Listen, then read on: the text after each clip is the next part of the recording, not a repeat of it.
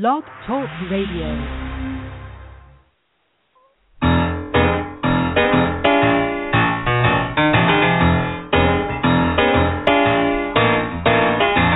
You're listening to The Catch with John Fischer on Blog Talk Radio, connecting life to faith.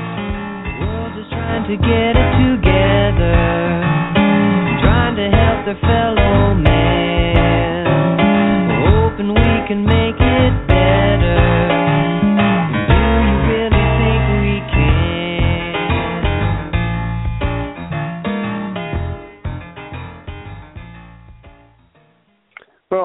everyone to the Catch on Blog Talk Radio. This is John Fischer, your host, reminding you that uh, you can sign up for the Catch at simply catchjohnfischer.com, and uh, you'll get a daily email from me five days a week.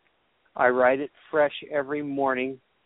Never know what it's going to be. It's always uh, kind of fun and uh, it's a little bit of an un, we call it the undevotional, um, a little bit different take on on devotionals, but my attempt is to try and be as human as I and real as I possibly can, and uh, true to my emotions and the things that I'm working through and struggling with, so we can be real together and we can find the Lord together. So that that's kind of what we do.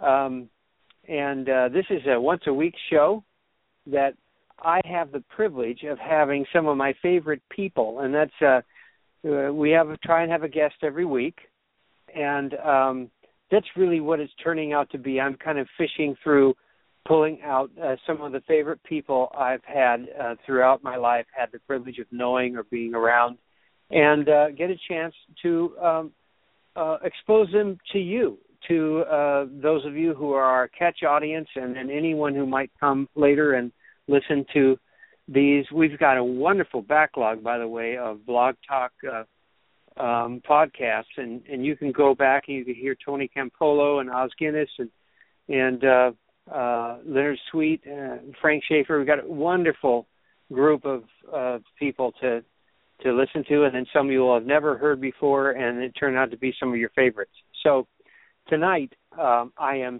so excited uh, to have a gentleman with me, and that uh, I I, uh, I get a chance as I introduce him to tell him something I don't know that I've told him before, um, but uh, I'm going to introduce you to Don Williams, who's who uh, who is retired, uh, who was a, a college pastor at Hollywood Presbyterian Church back in the '60s. That's when I met him and uh, he he and I were very much involved in in those amazing beginning years. And then Don went on to do some amazing things, uh, lecturing in religion at, at Claremont University, and and pastoring two churches, and and uh, uh, starting another church, and just all all sorts of amazing things. But here's the thing I want to tell you about Don. And Don, Don, first, welcome you're there. I want to be Thank sure you. you're there. You- Thanks, John. Yes, I'm here. John, I want to take you back to college briefing conference at Forest Home. Do you remember teaching there? You must have done it a few times. Uh, yes, many many times. Many times, I bet. And uh I heard that was the first time I heard you. So I would have been that would have been uh sixty uh nine. It would have been summer of wait a minute, summer of sixty five. Wow. Yes, summer of sixty five Hmm. because that's when I graduated from high school. And I was uh I was uh, at Lake Avenue Congregational Church. My dad was the choir director there. That's where I grew up. And uh so I was with the college briefing conference group and you were teaching I believe you were teaching Philippians, if I'm not mistaken. And um I just was enthralled. It was the first time anyone ever took the word of God and made it come alive. And I think it was not only what you were teaching, but it was your own personal passion that just thrilled me. I mean, I've never seen anybody so excited about the Lord in my life. Hmm. And uh I vowed that if I ever got a chance to do this, I was going to be like that. I I was not going to bore people. I was going to be as just ex- just excited as Don Williams, and uh, I think I've been pretty true to it. I think you'd be proud if you saw some of my uh, deliveries, um, and right. and you were the guy that got me started. So this is my chance to publicly say thank you for being my mentor, and you didn't even know it. Yeah, and I didn't know it. These are the best kind because they don't they don't uh, chew you up and spit you out. They just happen. yeah, yeah, they just happen. So, gosh, you know, what do you often think back on the Jesus movement and and ever wonder what was that? Um, what are your thoughts now, looking back? I mean, you know, was this a real, true spiritual awakening? Uh, was it just a, a kind of cultural thing where we had a whole generation of baby boomers who were discontent and they so for a while they got high on Jesus and then went on to something else? What what do you think? What happened?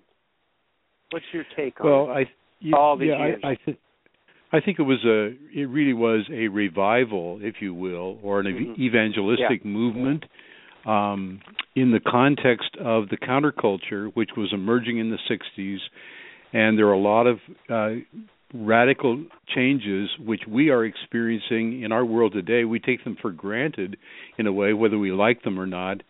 But the whole uh, civil rights movement, the Vietnam War, the drug culture, the sexual revolution, uh, I could go on and on on that, and it was changing everything. And uh, Hmm. it left a lot of churches just kind of stuck in the past. But then God really raised up a whole new kind of generation. Calvary Chapel in Costa Mesa was one of the major uh centers of that. Hmm. Our church in Hollywood became that as well. And it was it was a new thing, but it wasn't it wasn't planned. It was I I believe it was planned in heaven, but it wasn't a bunch of leaders getting together and saying, "Well, how are we going to reach this generation?" This is something God did, and it was very um very sovereign and very explosive. Yeah, I I agree with you completely. You know, uh uh have you seen this book that came out uh, a few years ago? Uh Erskine was that his name? Uh called uh, God's Forever Family. And Uh, yes, I uh, have. He wrote yeah, he about, sent me a copy about of it, the actually. Okay. hmm Okay.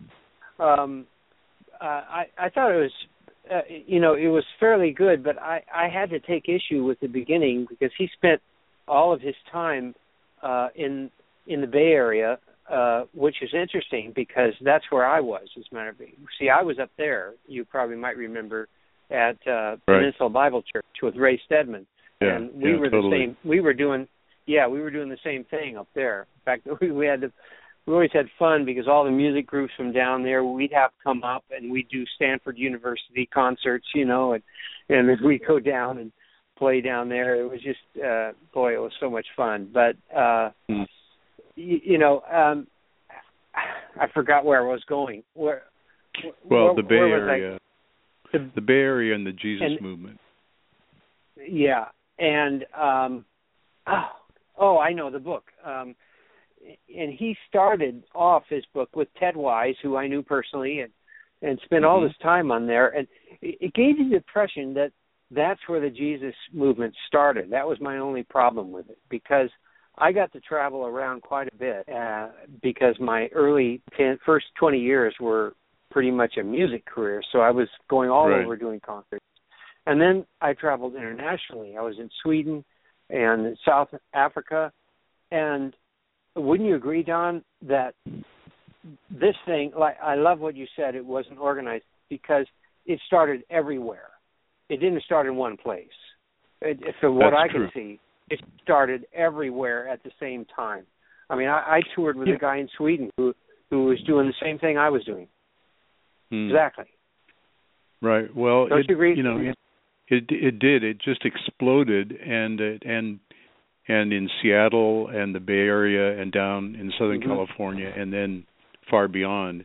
Um, Yeah. and- but there there wasn't it wasn't like a you know an organized plan or anything like that. And and I think uh, you know the Bay Area was. um Lonnie Frisbee, who then came to Calvary Mhm. Chapel in Costa Mesa, and you know, became one of the major evangelists in that period. But so uh, the Bay Area had its contribution, but it wasn't certainly wasn't isolated there, and and it wasn't like the Bay Area kicked it off and then kind of got Right. moving and organized because it was happening in so many different places. Yeah, I really just recently I was re- I I've gotten familiar with a church in in South Africa that started with two brothers that in 1968 were doing evangelistic meetings with uh uh you know with folk rock music. Really? Just- Yeah, Same thing. when they were doing You know, that in like, Africa, oh in South God. Africa. South Africa. Yeah. Yeah. So uh, you know that's that's what convinces me. It, it was it really was a movement of the Lord. Well, you know, in light of this, I, I, I recently read a very interesting article, and it, it, what it did is it tried to make a a correlation between the millennials, which are the 18 through 29 year olds now, and the baby boomers, which are me, you and I. You know, they hmm they have what they were what this article said is that they're the babe the baby boomers and the millennials have a lot in common for some reason that they you know they like the same music they like the same apps they uh, enjoy the same programs and you know and and I got to thinking about that and I have an 18 year span between my first two kids they're in their 30s and then we Mhm. have a six we have a 16 year old and um I am closer to my 16 year old in many ways than I am to my 30 somethings. And Really? you know what? I, I'm finding he likes my music. He he likes 70s music. It's more real to him. I I can go down to the sound spectrum in, here in Laguna Beach, and they now, for the first time, I don't know when this started happening, but it used to be a total CD store. They are hmm their L- LPs are outselling CDs now at the sound spectrum. Really? People want vinyl again. what is this? No. Yeah, that And I- has come I- back strongly. Uh, have you have you experienced it? Do you you know what do you think about that? Do you think there's anything to that? Well, I think you know every generation kind of has to define itself in terms of music, and and one of the ways to do that is to, uh, in a sense, go backward, or rather than, you know, try to do something new in the moment. And I I don't know. It's I mean that whole industry, and it is an industry, but it's become so decentralized that it's very hard to generalize about it. Uh, you know, back uh, when I was uh involved in youth ministry, you know, we could talk about people like you know the Beatles or Rolling Stones or Bob Dylan or whatever. And today it's really hard to identify uh the point of the spear in terms of what's going on in Mhm. the culture. So I think but but I think uh, you know as we are you know in a, in so many ways a kind of a rootless society, there's a longing Mhm. for um stability and a longing for the past. And uh, I I have a very favorite band in Long Beach right now, and uh, they're they're they're guys who are in their early late teens, early twenties, and they're really uh, impacting that city profoundly, Hmm. really. But but the name of the band is the Moderates. The Moderates. You ever call a band the Moderates? no, no, no. You have to be the Radicals or the you know or whatever. And uh, that's that's the way they see themselves, and that's the kind of music they're performing, and they're getting big, big crowds. So you know, it's uh, the the culture is in a high degree of flux. Obviously, when you think about what happened in Paris last weekend, um, good and Mhm. bad, and uh, it's very hard to Mhm. define it right now.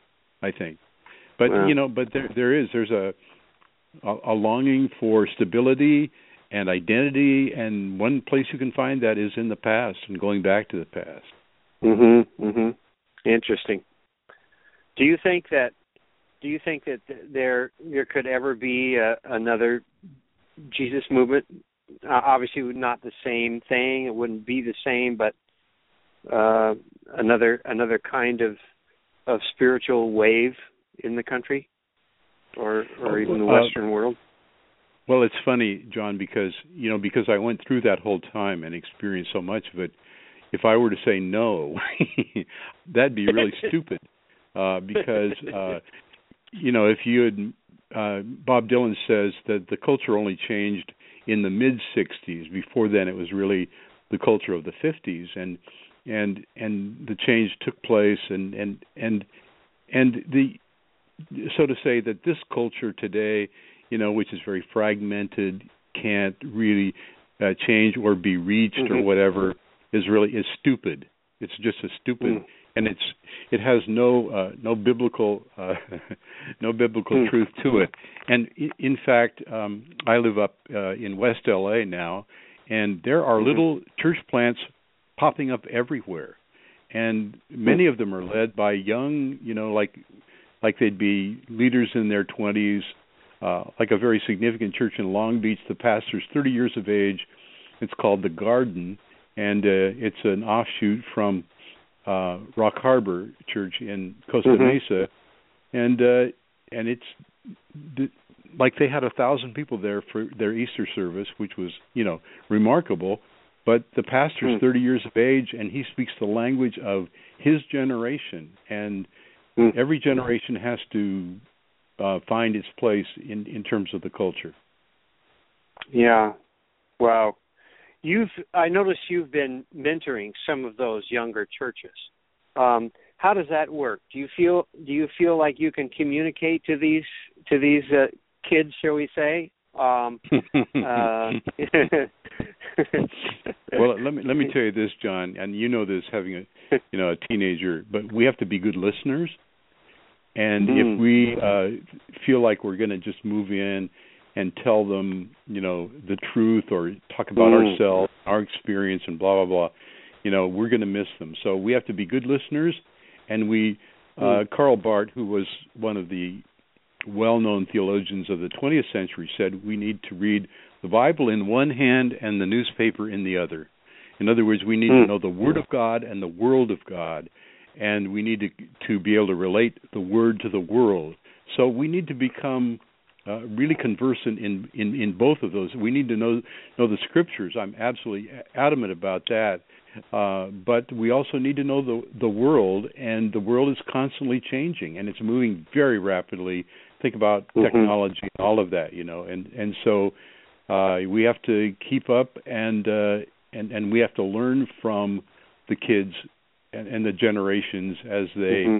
appear. It you know one I think it was one sociologist that I read fairly recently said, you know, the generations are basically three years apart, uh, which would be the high school years, and so these uh, hmm. generations are changing incredibly rapidly, and technology is pushing everything.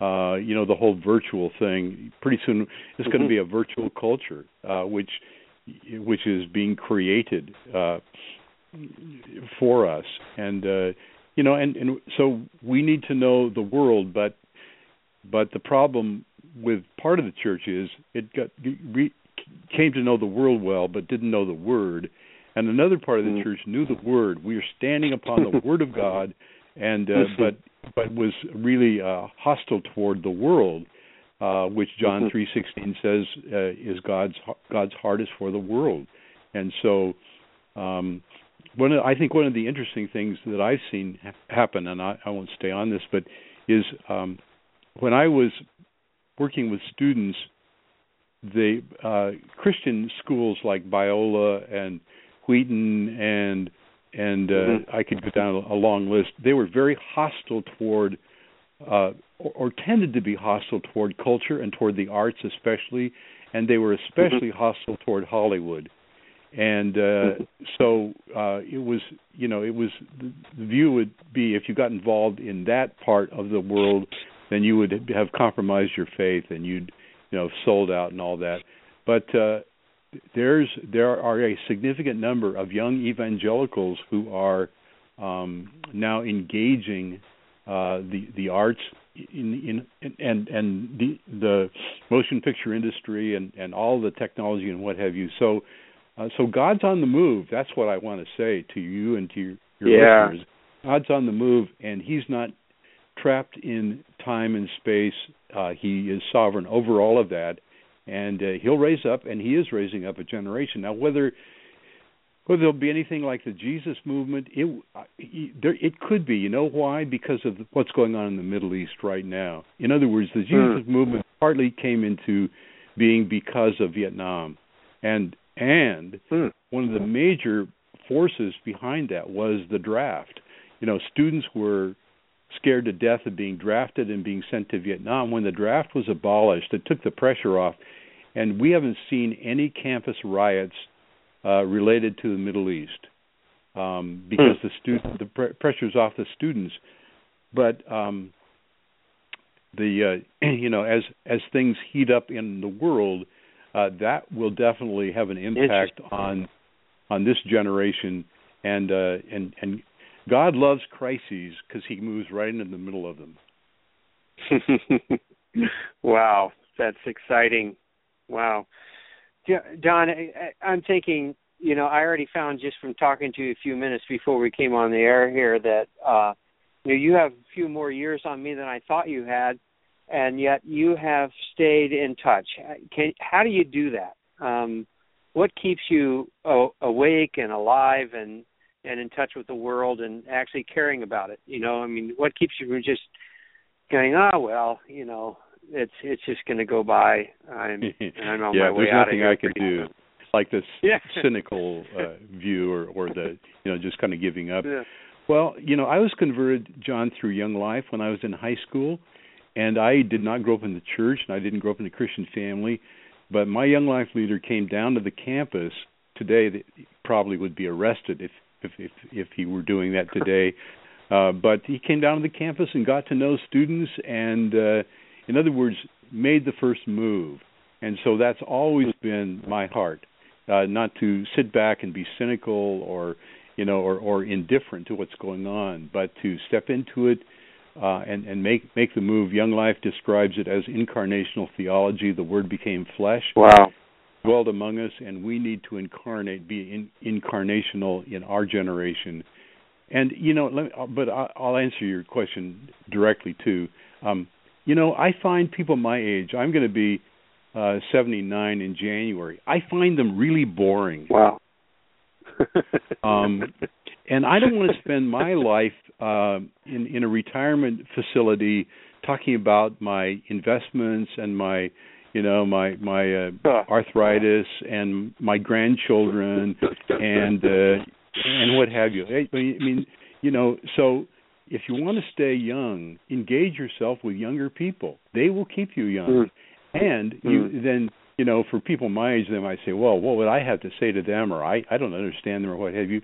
And just learn how to listen. Learn to be a good listener, and take it from there. Wow. And God will use that and and one of the things that I really think is true, John, the way we show love to people is by listening to them. And so if we learn how to listen and be good listeners, they will feel loved and we will learn and we'll be able to then connect our experience and God's word and the gospel to them. Well, well, what keeps you what keeps you in love with the Lord? What keeps you excited?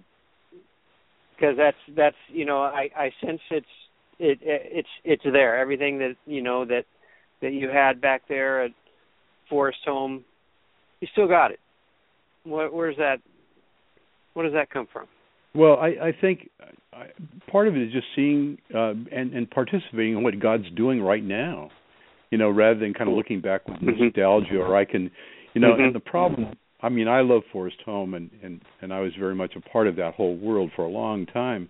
But the the problem with Christian camping is that you can look back with nostalgia and say, "Oh, I just wish that I were back at, you know, Young Life Camp and you know Frontier Ranch or what have you, or if I were at Forest Home." And I can hardly wait till next year. Next year? Are you kidding? You know, what about right now? You know, I mean, the world is going to hell in a handbasket, and you're longing for uh, you know next summer. And so anyway, I you know what what keeps us alive, I you know apart from the the obvious, which would be to pray, read God's word, build your own spiritual life and stuff like that, is to be involved in what God's doing in the world and and you know read John 3:16. It isn't any more profound than that, which is totally profound. So Hmm. if we're a part of, of, of God loving the world and giving, and we move in that way, and we have something to give. What do we have to give? We have to give the good news that Jesus Christ has died for our sins. He's conquered death in his resurrection. He is the risen Lord. He's reigning over culture and over history, and he will come in glory at the end of this age. And we don't have to be afraid of what's going on in the Middle East or the terrorists or what have you, because we have a destiny that's already been sealed in the blood of Christ and in his uh, resurrection from the dead. Whew, amen. I, I had to get a little preaching right in now. there. well, yeah. you know, I want to go. I want to go back to what I think was probably the the coolest gig I ever heard of. Um, and this is probably where uh, the last I heard about you. So I, you know, it took. I'm. I was so glad to find you again after so many years. But um, you you went on after you got your. I, I assume your doctorate. Um, I did. to yes. teach uh, to teach and lecture at um, at Claremont College, Yes. and from where I understand it, you were you were lecturing like on on the New Testament or, or on, on some of Paul's epistles. Is that right? And and and this is a secular campus, and kids were uh, coming. Everyone wanted to be in your class. Is that is that right? is that the way it went down? yeah, there's there's a real truth to that, John. And you know, and actually, what happened was, you know, if you go back to that era, the students organized on several Claremont campuses, demanding an evangelical in the religion department, um, because Hmm. they were all liberals or or atheists or whatever, and and it was the students who put the pressure on the whole system there, and it's a it's a, a conglomeration of of, of uh, undergraduate colleges. But I was uh, on the faculty of what today is Claremont McKenna College, and the president was very responsive to what the students were saying, and the key fundraiser was a very committed evangelical Christian. So he went out and raised the money uh, to fund the position that I then took. And interestingly enough, um, you know, well, who shall we hire, or who who can we find that would be academically acceptable and credible and stuff? Mhm. And uh, uh, and and they contacted Bob Munger, who was then the professor of evangelism at Fuller Seminary. Bob uh, recommended me. He and I were were old friends, and uh, you know, and because I had slugged it out and got my uh, PhD, Mhm. uh, I could I could qualify. And there's something to learn from this, and that Yeah. is that sometimes we're we're doing something and we think, oh man, I don't know, is the Lord in this?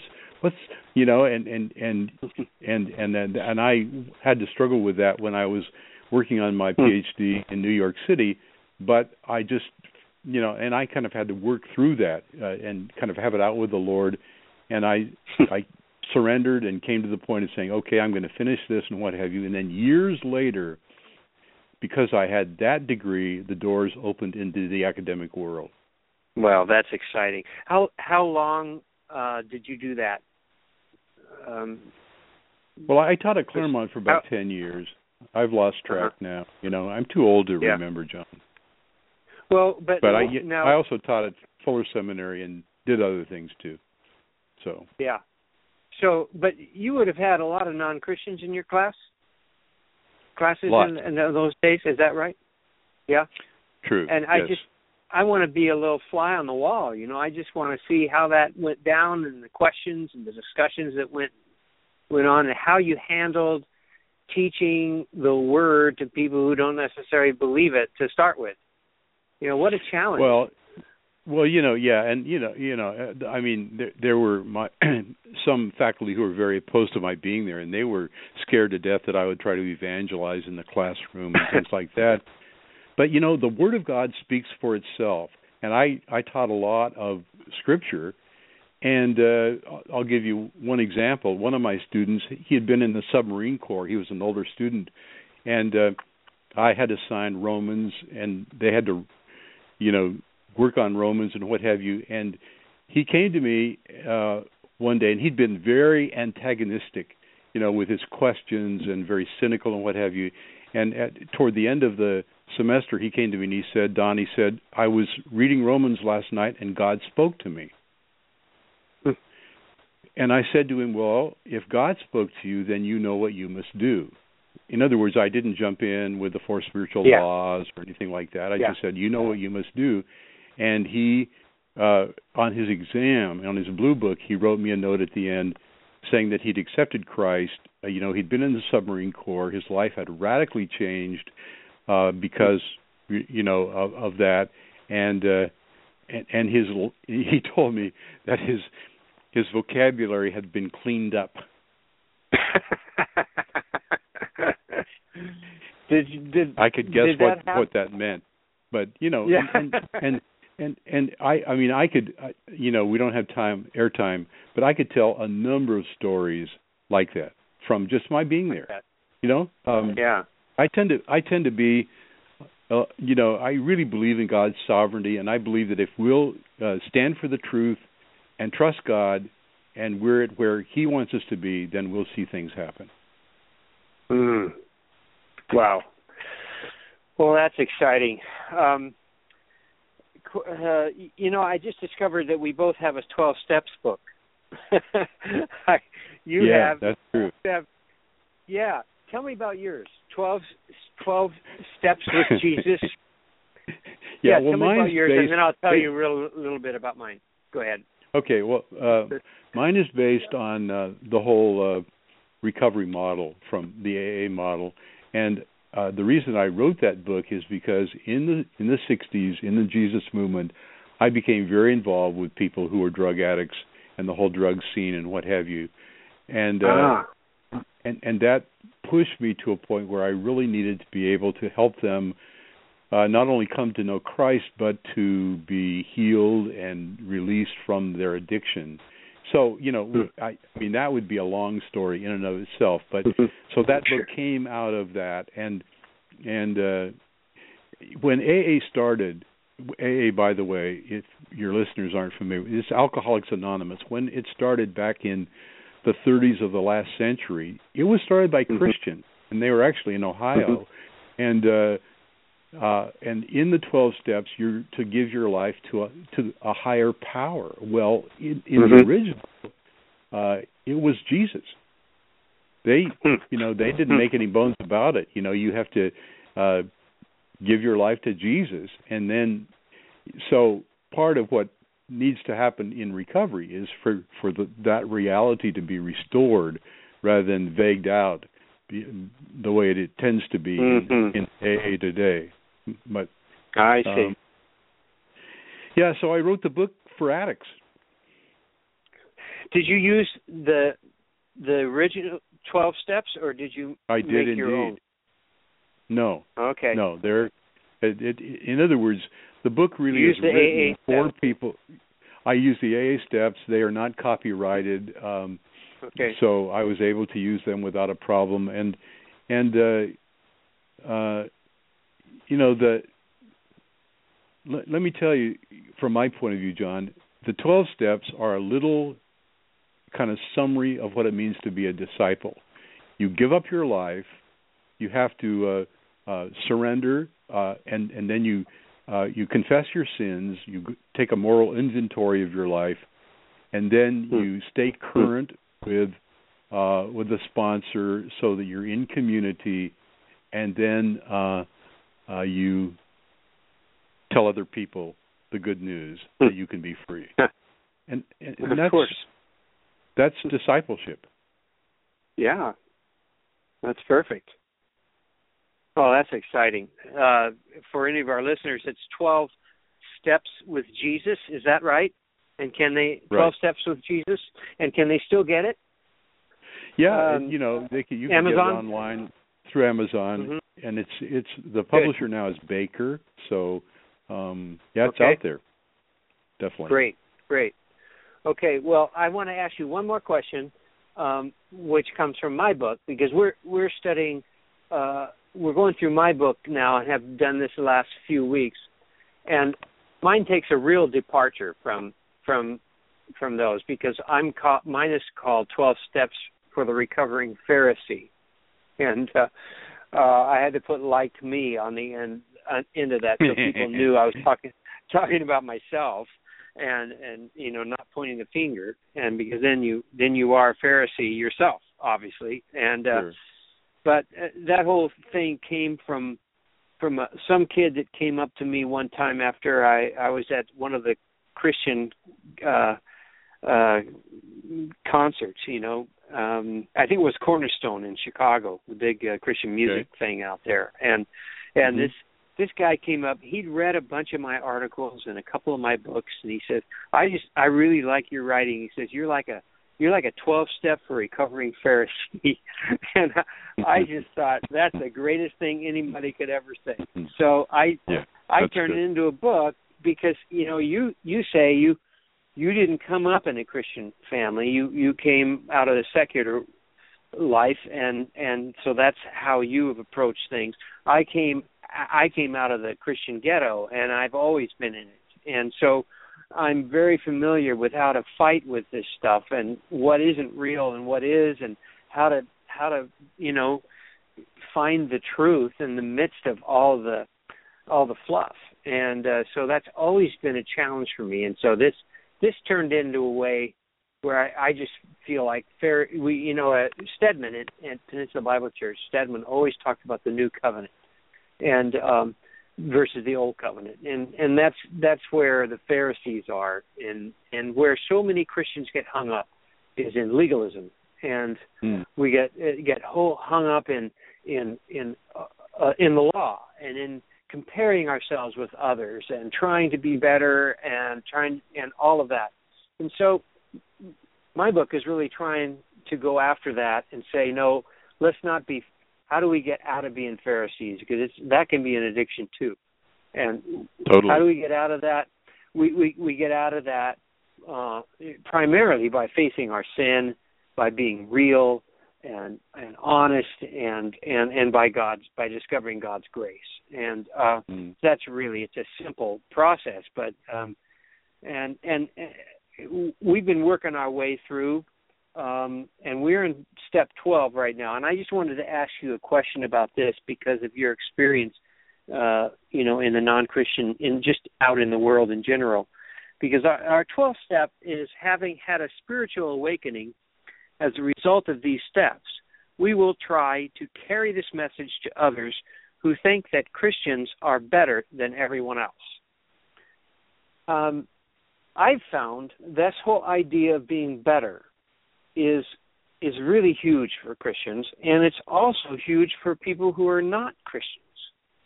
That you know that go all the way back to the church lady. I mean, you can see that the world has this idea that Christians are supposed to be better, and you know if we if we slip and a bad word comes out of our mouth, you know, they'll get on us. Oh, you're not supposed to do that, you know, that kind of thing.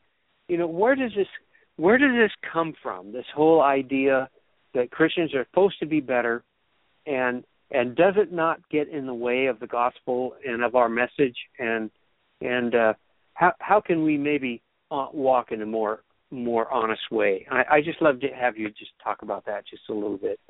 Yeah, well, that's a good question, John. And, and I I don't want to point the finger at anybody or any movement uh, because I think that's very unhelpful, and then that puts us in that whole we're better judgmental position, you know. But there there's a major stream in Christianity which is you you know it, it's not it's not wrong, it's right, uh, which is the holiness movement.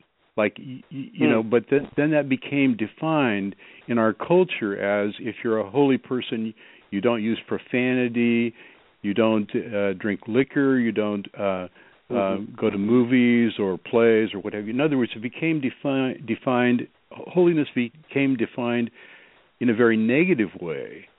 And if Mhm. you define it in that way then you can justify your own life before god because i don't do these things you know i don't cheat on my wife. I don't take the Lord's name in vain, you know, blah blah blah, and and so th- that justifies my life, and and it's very easy then to become critical and judgmental toward people who are not living that same kind of life. So I that's a Mhm. major stream historically, and you know, and it, it I don't I'm not going to use I'm I'm not going to say more than that about it, but but that that's Okay. a part of the deal. It's a part of the deal, you know. And uh, Yeah.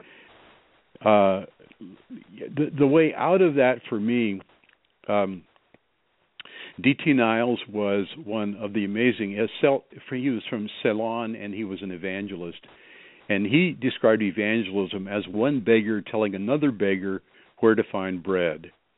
And if you view yourself as a beggar Yeah. and you're going to other beggars because you know where the bread is, that will release you from that judgmental spirit. Um, and that needs to Mm. be carried not simply in evangelism, it needs to be carried in the church. The church is made up with beggars who are uh, Yep. uh, discovering where the bread is. Don, that's so cool. I I never knew where that came from. I wrote a song on that. Uh, I'm just one. I'm not Are you gonna who's sing it right now? in- I I would like to, but uh, where did you say that came from? You know, I I thought it was Martin Luther or people have said no, it's, it's people. Uh, D.T. Niles. He was uh, a major D.T.. leader in the last century. D.T. Uh, th- those are initials. Okay. I don't know what they stand for, uh, honestly, but but uh, he was he may have been a Methodist evangelist from Ceylon, Mhm. but he was. But I heard him speak uh, when I was in the East Coast, and that's where he came from. Cool, cool. Um, John, I'm going to stop you for a minute. Hold the hold the presses. We have a phone phone call. We hardly ever get callers, uh, but we got one. so let Oh me my see if gosh. I can get him on. Uh, yeah, it's probably somebody that knows you. Let me see if I can. Hello, we have a, a caller. What's your name? Do you want to identify yourself? Are you still there? Hello. yes. Hi. Hey, this is John. Yeah, this is Mark. Hey, John. Hi, Mark. Yeah. Do you, uh, uh, did you have a question for Don or or for me? I have a question you know Don? for both uh, Don and John. Um, I want to say that uh, both of you influenced me greatly in my young uh, Christian life, uh, in the height of the Jesus movement uh, through PBC and Bel Air Press, and I have some questions about what Don and you all might say.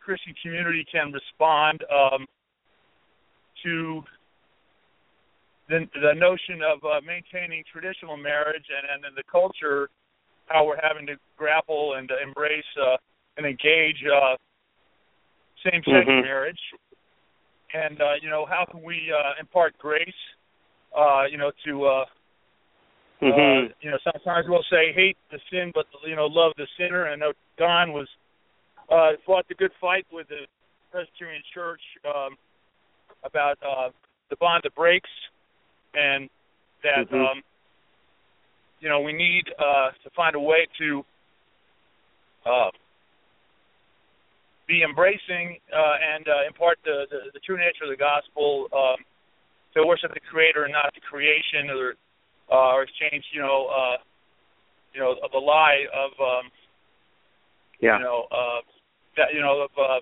that kind of uh unnatural behavior and um but how can we you know reach out and um penetrate uh with a, a gospel message and um raise up uh you know hope and uh a new way of living Okay. Okay, the, Mark. the question is we're somewhere but uh Yeah, no, I, it's a big question. I I got your question, and um, we're almost out of time, so we're going to just talk about that question now. Okay, if I I'm going to take you off, and then Don and I will finish up on that, and uh, and we'll be on our way. But thank you so much for calling. Okay. well I just appreciate well, Don, that uh I, I'm able to be partners in the gospel with uh Cool. Don Williams and John Fischer.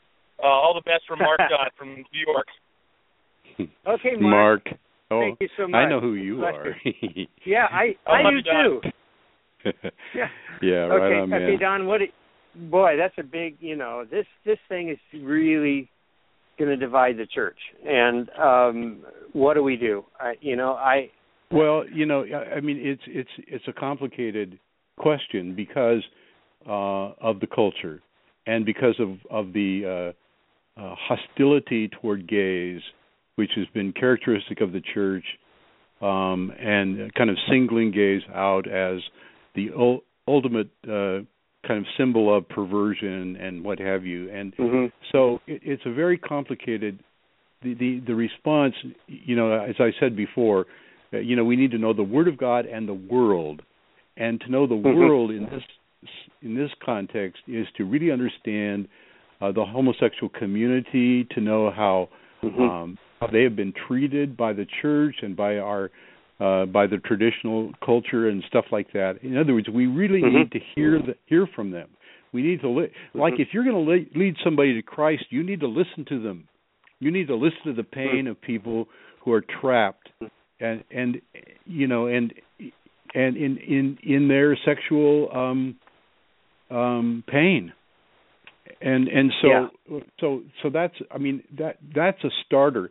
And the other part of it is we need to know the word of god and and uh uh you know it's just uh clear. I mean god has created us as male and female and male or female.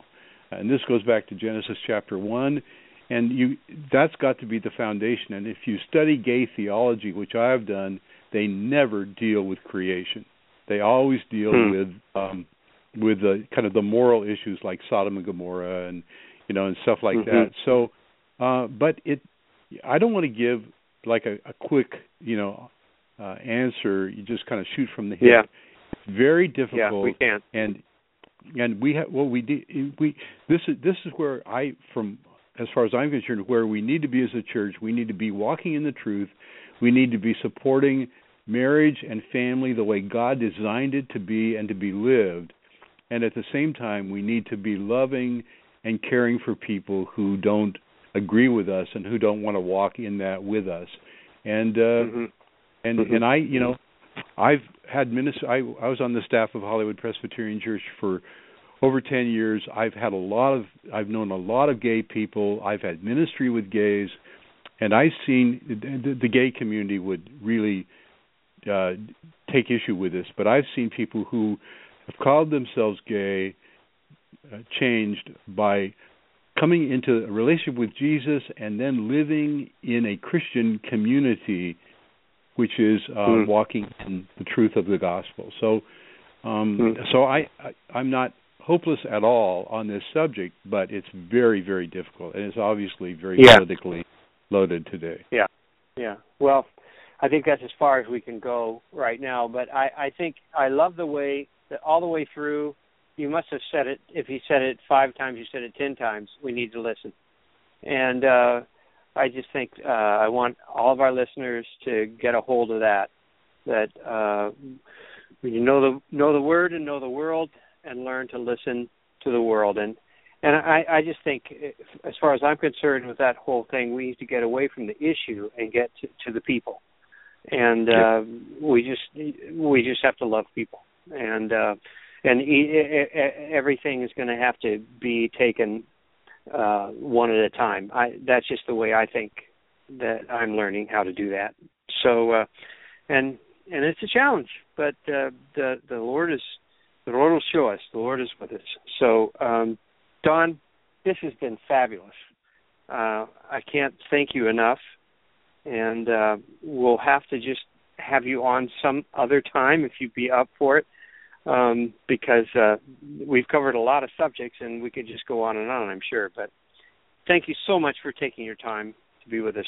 Right. Tonight. Well, it's I great to be it. with you, John. Yeah, God bless you, buddy. And by the way, Ray Ortlund and I have become. He's in Nashville. This is the son of the great famous Oh, yeah. Ray Ortlund, pastor of Sure. Lake Avenue Congregational Buddy. Church. But anyway, we've become friends. So Oh, that's, kind of neat. In Yeah, passing. Buddy. We don't call him Buddy. We don't call him Ray. We call him Buddy. Well, you That's see, you're, you're we're just long distance uh, friends right now. So anyway, just wanted Oh, to mention no, no, no, that that's cool. Thank you so much, Don. All right, John. Ah, God bless you. All right. And God God bless your bless you. listeners. Thank you. Right. Bye bye.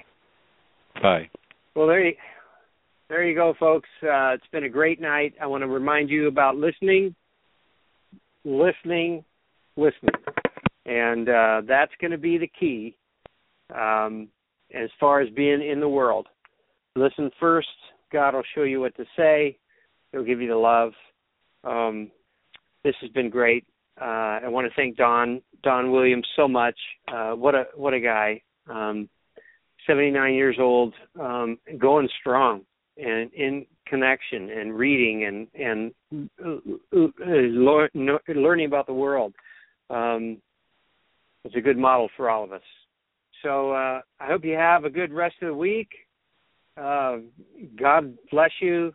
Keep uh, keep listening. Keep uh, walking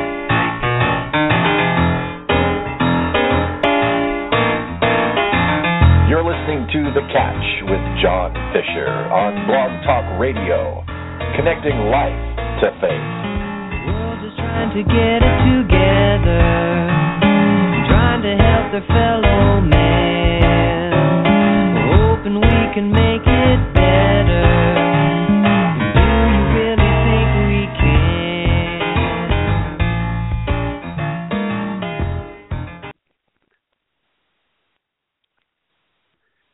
is Ryan here, and I have a question for you. What do you do when you win? Like, are you a fist pumper? A woohooer, a hand clapper, a high fiver. I kind of like the high five, but if you want to hone in on those winning moves, check out Chumba Casino. At ChumbaCasino.com, choose from hundreds of social casino style games for your chance to redeem serious cash prizes. There are new game releases weekly, plus free daily bonuses. So don't wait. Start having the most fun ever at ChumbaCasino.com. No purchase necessary. Group. Void were prohibited by law. See terms and conditions. 18 plus.